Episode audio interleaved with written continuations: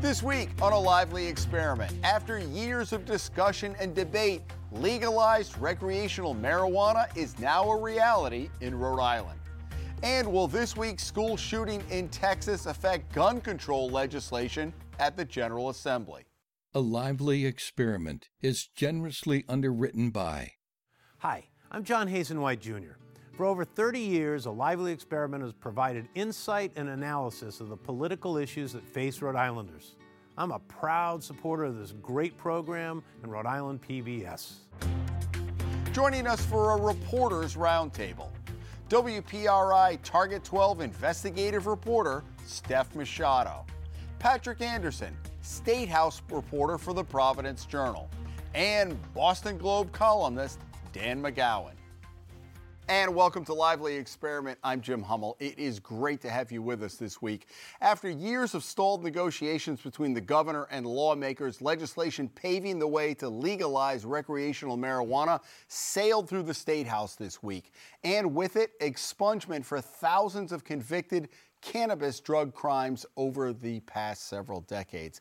Uh, Steph, let's begin with you. You know, off, on, off, on, the last couple of years it sounds like there was a lot going on behind the scenes that all of a sudden it's like they opened the spigot and here we go.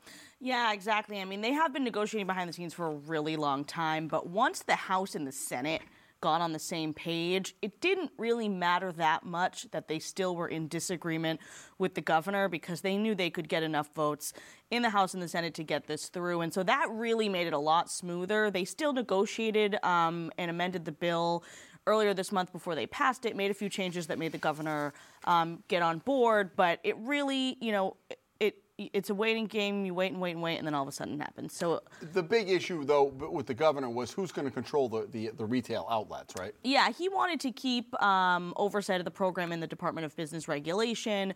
Um, he lost that battle. They are going to create this new Cannabis Control Commission, but they did reach sort of a compromise. DBR is still going to oversee it for quite a while um, during the transition into retail stores before the commission takes over. And DBR will still have a role. It seems like they're actually going to be doing a lot of the work in terms of the uh, actual nitty gritty day to day regulating. And there's also going to be this advisory board that's created that will be advising the new commission on uh, various policies, how to spend the money, things like that. The um, I think they got a lot of, so they've taken a lot from other states that seem to make a lot of sense. Certainly, like on the equity stuff, I think makes a real lot of sense. Um, the question I had for you, Steph, mm. in, in, as you look at it, is um, the big question now is where are these things going to open and are municipalities going to you know all be supportive? Because i'm hearing different views from different municipalities. There are plenty of places that don't seem to be all that interested in having they want tax money but they don't necessarily want this in their backyard right? Yeah and you can only the towns and cities can only get tax money if they have a store right. which they were hoping that that it would be shared amongst them all but and it's uh, only 3% for the community. I yeah, it's only, 3%, but it's 3%. Yep, 3% on the sales. But yeah, I mean, there are communities that already ban the sales yeah. of cannabis, and some communities might pass, um, actually, they have to have a voter referendum if they want to ban the sales of cannabis. But if you already have a dispensary in your town, it's too late. You cannot ban it. So that's so Providence, Ports- Warwick, Portsmouth, and these other dispensaries that were pulled out of the lottery. If any of them get up and running, um, before November, then those towns can't ban it either. Oh, that's. Yeah, I mean, it just for from watching this for so long, it it almost had an, an anticlimactic feel last week. I mean, we've we've said, are they going to do it or when are they going to do it? And, and by the time there was finally an agreement, most of the discussions yeah, were on details about exactly who would control the stores, and then details uh, and objections more from the left on exactly how uh, the, the equity measures would, would work uh, and expungement rather than if there was actually going to be an effort to block legalization. And, and so by the end, it, it really wasn't a raucous or, or um, really explosive debate, or, and you didn't have people uh, celebrating or protesting. There, there, there was a very subdued feel uh, both for the debate in the state house and even for the signing. People mentioned there wasn't there was no one really clapped. It, it was just very. Um, it, it, was very subdued and. How many and, pens and did the governor give away? I didn't. Two. Was it just two? to, to Representative Slater and, they have little and Senator Miller. Yeah, No, nobody smoked up at the at the But signing. the, but the question is so I had not heard anything. I'm not following it like you are. I had not heard anything about wiping away the expungement, the criminal records. And that's, so I don't know if other states are doing that. It Yeah. makes sense. But when did they start? Publicly, I didn't hear about that until a couple of weeks ago. That's been part of pretty much every bill um, in one way or another. I think there was debate about which crimes are we going to expunge. Is it just possession? Is it all marijuana crimes? And are we going to make it automatic? Um, previous versions of the legislation would have made it petition based, so you have to go ask the court for the expungement. But actually, Governor McKee, in his budget bill that came out in January, he made it auto- he was going to make it automatic. So that was the first time we had seen automatic in a like legitimate proposal that was going to get real discussion. And then eventually the House and Senate version of the bill, they did make it automatic. You know, you would think the one thing we learned from Massachusetts, and it's been what three or four years now. You remember they opened up those two sites, and they were and and it was so expensive. So here we are. It's a 20% tax. You got t- you got uh, 10% cannabis tax. You have the 7% sales tax, and then the 3%. Is it going to make sense financially uh, if the you know David Play said we want to stay away from the black market? Is it is it going to be reasonably priced? I guess that's the This question. reminds me of the sports betting debate always. People Right. say, oh, we're going to get rid of all the bookies. Nope, because the bookies give you credit. And when it comes to marijuana, there's always going to be a place for black market, especially if you can make it cheaper. So I think there's always going to be that. But you know, you talk to people. I'm not a major indulger in, in marijuana, but you talk to people who go to the, uh, you know, the Massachusetts places and buy it. They get fairly good stuff. They feel like they like it. So I think people, you know, uh, who might might have been on the fence or who don't have a you know drug dealer in you know whatever place, um, I think they're going to be much more comfortable with it. And, and I don't think the money is going to be that much of a factor. Yeah, and for once, but for once, the tax revenue is not an issue. We're so awash in money. You remember when Governor Raimondo put it in her budget? It was like, well, we can raise 25 to 50 million dollars, and that, was seemed the like a big, big part of the main Right, argument. exactly. And now no, no one really thinks twice about how much we're going to make, and it's it's almost a, a footnote uh, in the whole debate. Um, it's it's almost people are focused on how the industry is going to develop. Yeah, and things like how much it's going to cost. Is it going to be premium? Who's going to get the licenses? Um, in what locations? And are they going to be big businesses? Are they going to be local? Worrying about people who, for years, put all this money speculating that it's going to be legalized and put all this money into warehouses and, and different investments in cannabis related businesses. That's now the focus, you know, rather than how much the state is going to get out of it. Final point for the people who are watching. So if you're if you're in Little Compton or Barrington or Warwick or wherever, not Warwick, but you know wherever you are. So how is it going to roll out? They will decide unless they vote against it. You, Your- to- uh, and it's yeah, this so fall. How does that work? Your town or city council would have to pass an ordinance to put a referendum on the ballot this fall. It has to be this fall. They can't wait till next year. Um, if they want the voters to try and ban cannabis sales. in the Otherwise, town. you're available. Otherwise, you, you can it's have opt them. out rather It's than opt opt out Opt out. rather than opt in. Exactly. Okay. The um, another massive school shooting in Texas this week has put the focus back on gun control legislation. Uh, this is the perennial issue up at the state house. People are back this year. Dan, uh, you had a great column about um, just in general about this. I wonder, you know, these bills seem to not be really going anywhere this year of substance. I wonder whether this jumpstarts it. You know, it's all timing. Po- politics is all timing. If this had happened three months ago, or obviously three months from now, we wouldn't be talking about it. Yeah, I mean, if the legislature were out on May 1st, let's say, I don't think you'd have gotten very much done. I heard, I had heard, and you guys would know better than me, certainly you, Patrick. You know, there was potential movement on the you know, raising the age to buy a rifle um, to 21, and they thought maybe they would get that this year.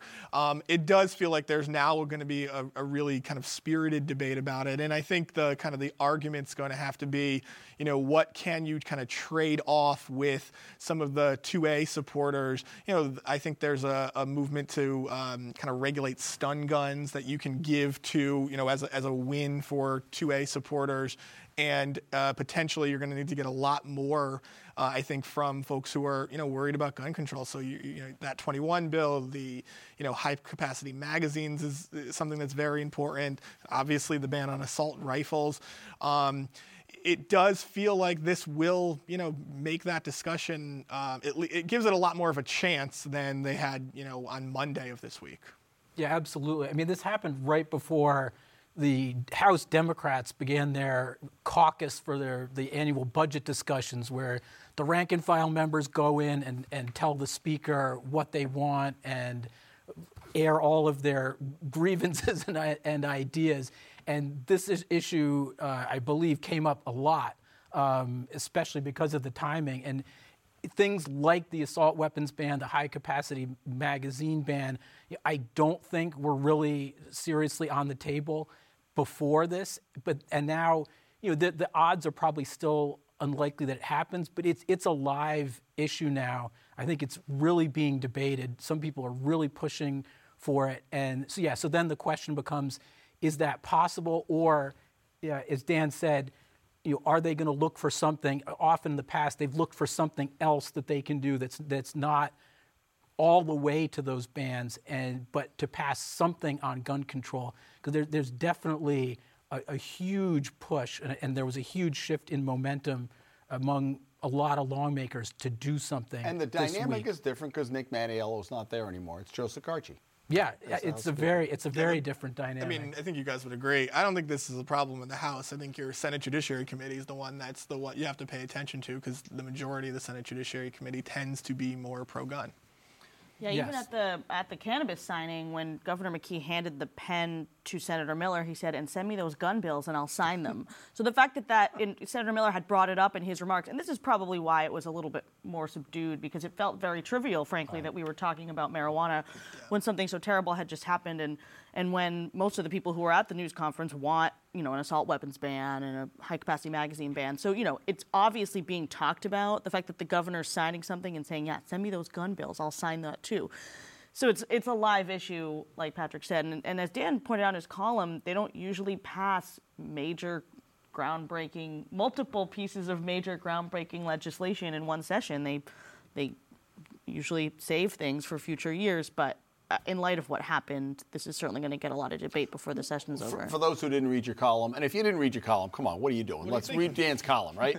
uh, for those who didn't read it, you made a great point and you pointed out historically about how, okay, we'll give you just enough to, to satisfy you this year. It's going to be this or that. God forbid we be able to pass major legislation on a variety of things in one session, right? Yeah, I mean, look, you should be able to walk and chew gum at the same time. And, and um, traditionally, right, it's not about necessarily what everybody believes in. I think you have a majority of, on gun control issues, majority in the House, majority in the Senate. You do have the Senate judiciary problem. It is traditionally that, yes, you know, you're going to get gay marriage, so we're going to hold off on every other left leaning bill year over year, reproductive rights for women, things like that. This year was supposed to be the weed bill year, right? And that was it. And, you know, everybody should be happy with that. I do think things maybe have changed a little bit because of what happened in Texas. Um, but, you know, law, lawmakers do like to hold things back. They'd love to take care of this issue in a non election year, um, you know, where it's less, you know, where there's less pressure on you and things like that. Patrick, we're rounding the bend from Memorial Day, traditionally the home stretch. This year, election year, plenty of money sloshing around. So it, it, we're not going to be here July 4th. What do you see? That what what should we be keeping our eye on other than you know cannabis is out of the way, um, the guns are in play. What else should we be looking at at the assembly heading into the home stretch? Lots of stuff. I mean, there's taxes. Um, with that, what are they going to do with that nearly 900 million dollar surplus? I think it, it looks likely that the car tax is going to go away a year early, um, especially because it's an election year. If it's an election year and people are worried, they break the glass and look for the car, a car tax cut. Um, and so I would think that's going to happen. The question is, is there going to be more than that? Could there be a sales tax cut? Could there be something that allows the governor and lawmakers to cut checks to people? That's a possibility. Uh, they're, they're talking about stuff. I, I, think, you know, the governor looking at the, the primary he's facing would definitely like something like that. Um, so that's kind of number one. There are other issues. Uh, I mean, the abortion Medicaid thing is still that. Before guns uh, and the shooting happened, the Supreme Court decision you know, was in everybody's mind. And a lot of folks were really pushing to allow Medicaid to pay for abortions and for state employees' uh, insurance to cover it. That has kind of now been pushed toward the background, but it's still hanging out there. Uh, there's the Pawtucket Soccer Stadium, which needs more money. uh, from the state, and it's unclear whether the legislature might be involved in that, whether the, whether the governor has, has come to an agreement to provide money for that.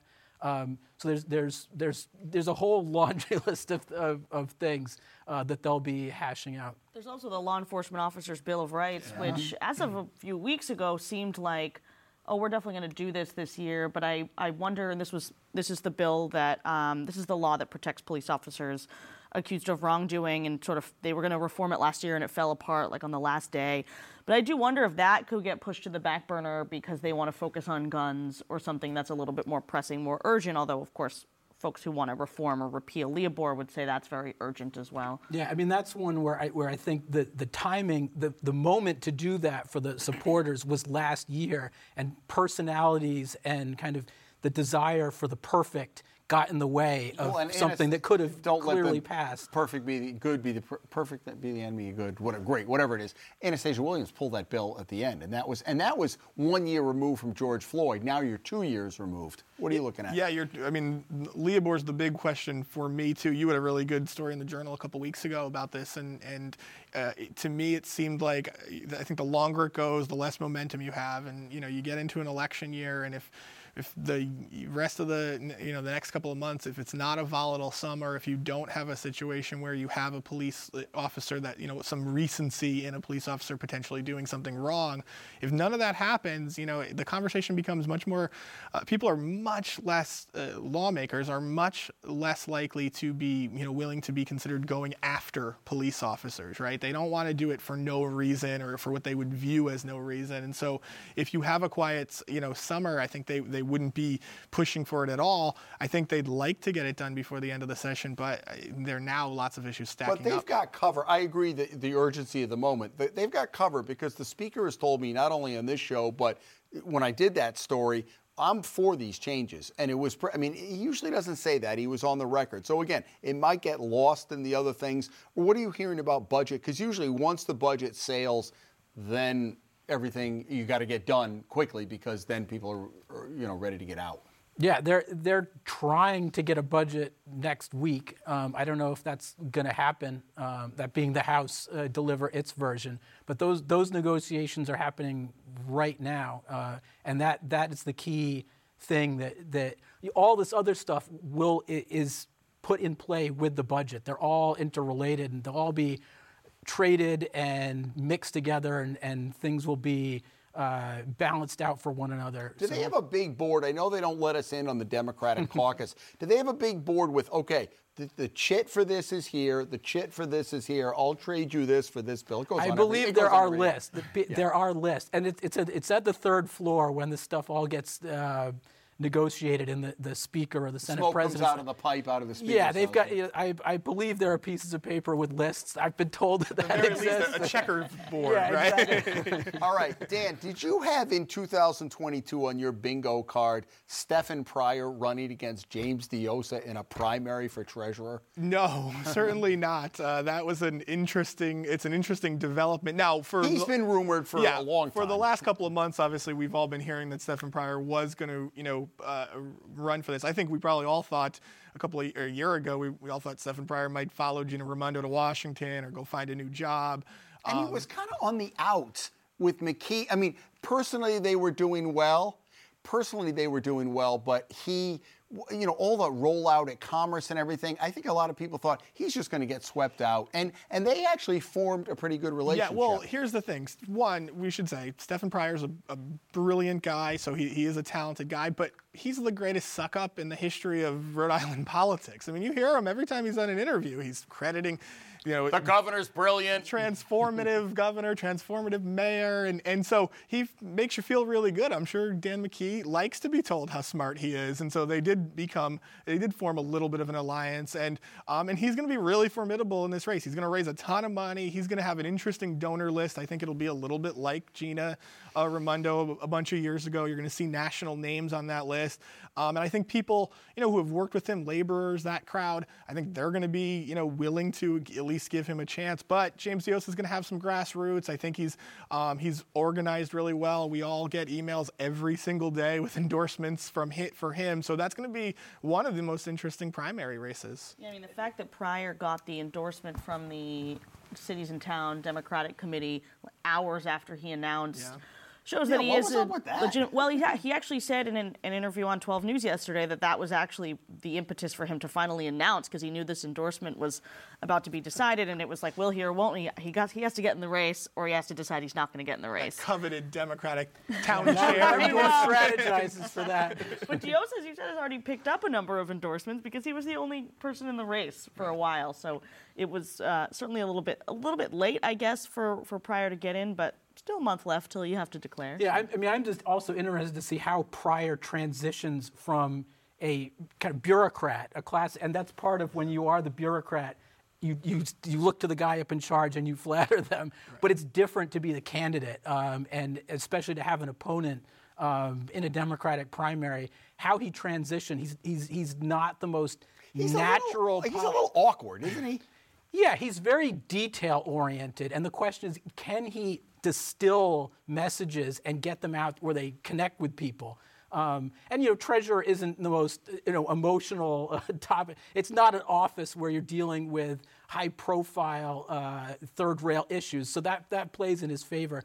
But can he get people to, to really like him is going to be an interesting. He's question. also said, though, about the treasurer, you know, the school bond he talked about, you know, trying to make it relatable. The thing about Diossa, nice guy, I think was the right guy for the right time in Central Falls. He makes it sound like he did this great turnaround. He was on training wheels for the whole time he was there. The state budget commissioner, whoever was overseeing, there was all, that budget was done for him year to year. So when he announced, I thought, does he really have the financial background to be treasurer? Yeah, it's a legitimate question. I mean, uh, you know, he certainly he would argue I was elected multiple times by the voters of Central Falls. I was a mayor. Central Falls, you know, is a city and all that. And so, you know, you do have that management experience. But this will be the argument. I'm, I can imagine, you know, the Patrick Anderson story in, in the Journal one day of, of, you know, comparing the sort of the career path of Stefan Pryor versus the career path of, of James Diossa. And Stefan Pryor's going to have a much better argument that he's ready to do this kind of high level job. All that being said, again, you know, none of that matters to the voters necessarily. And if James Diossa, you know, works hard, he already has the endorsement, I believe, of the governor, so that's going to help him. If, and, and if he has, you know, kind of grassroots support, um, I think that there will be enough. You know, he'll be the lefty candidate in the race, so to speak, and I think that will help him in this state, certainly in a primary. Um, and so this is going to be a really, it's going to be an interesting race for an office that is not interesting at all. I thought it was interesting. So let's talk about the Channel 12 poll that you guys had a couple of weeks ago in conjunction with Roger Williams. Um, I- I don't know if it surprised people or not. Nellie Gorbea has had internal polling that said she's doing well all along. This showed that they're in. She and McKee are in a virtual dead heat. Yeah, it was within the margin of error, two points apart. So they're neck and neck, but as the poll showed, undecided is in the lead. Um, so they're still I think- I think it was I think it was 37 percent. I don't have it in front of me. That was undecided. So there's still plenty of voters for any of the candidates to pick up. Um, the question is is who's going to get them. But yeah, neck and neck, McKee and, Nor- and Gorbea, and it's a lot of it's about name recognition. It was before Helena Foulkes got on the air with TV Right ads. she started yeah, those ads. so they're, you know, both of them are statewide office holders right now. Everyone knows who they are. Most people know who Gorbea is, and so uh, there's still plenty of time for the other candidates to pick up those undecideds. What was up with that? Ch- the chairs endorsing not only Gorbea but also Deborah Ruggiero. It was like anybody but McKee and uh. Was there some behind the scenes that I'm missing there? Or? Not that I can report at this time. We'll leave that off the record. but All right, so if Patrick, after the, the show, rumors, will you yes, tell me what's yes, going on? All right, okay. There are rumors. Yes, I can't. But yeah, um, it's an obscure group. There are personalities involved. Let's just say that there are people with connections and, and jobs and stuff that might you know that might play into that. Um, going going back to the poll, McKee has had a year in relatively favorable circumstances going into it, at least in terms of the economy and, and COVID, and not having a challenger who, who everyone knows and is the front runner to challenge him. And he hasn't been able to really connect with people and consolidate things yet. And that, that's kind of what that showed. And so now the question is, can anyone, can anyone else really, you know, can Nellie make that case, or can Helena, with her advertising, get her name recognition up and and and take that spot? Quickly, because we're going outrageous. Go ahead.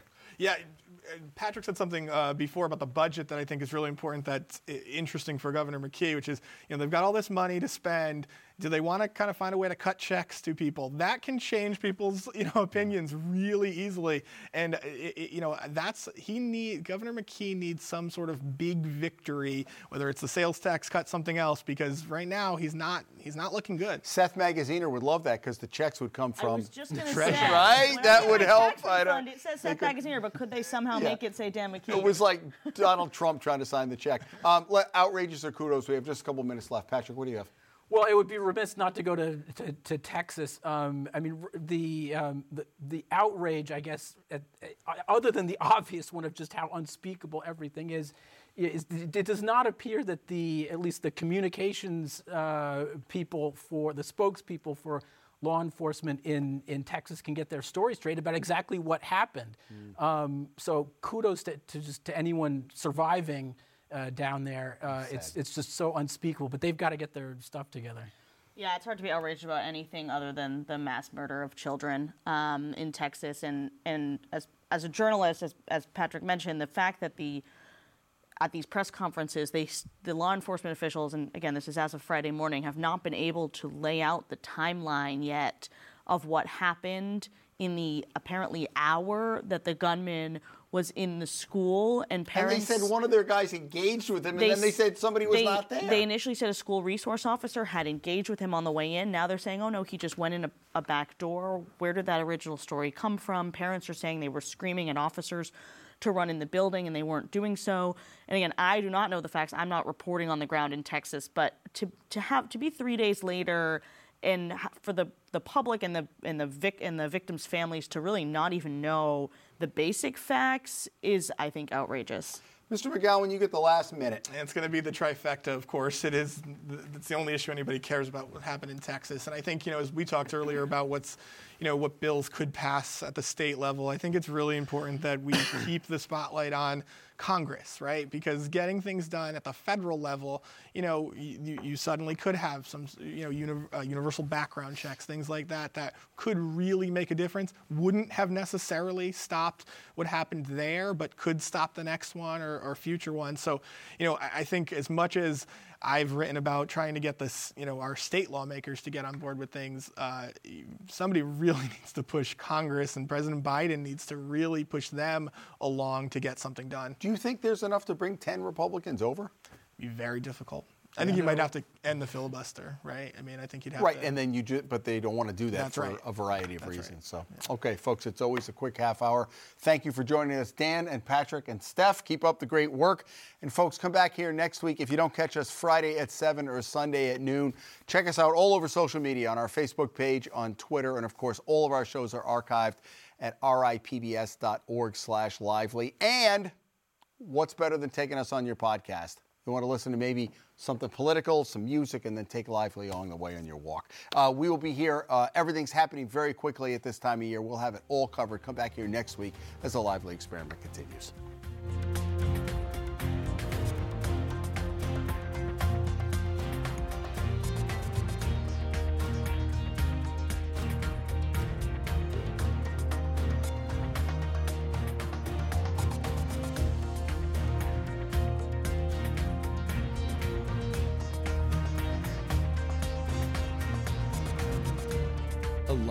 Experiment is generously underwritten by. Hi, I'm John Hazen White Jr. For over 30 years, A Lively Experiment has provided insight and analysis of the political issues that face Rhode Islanders. I'm a proud supporter of this great program and Rhode Island PBS.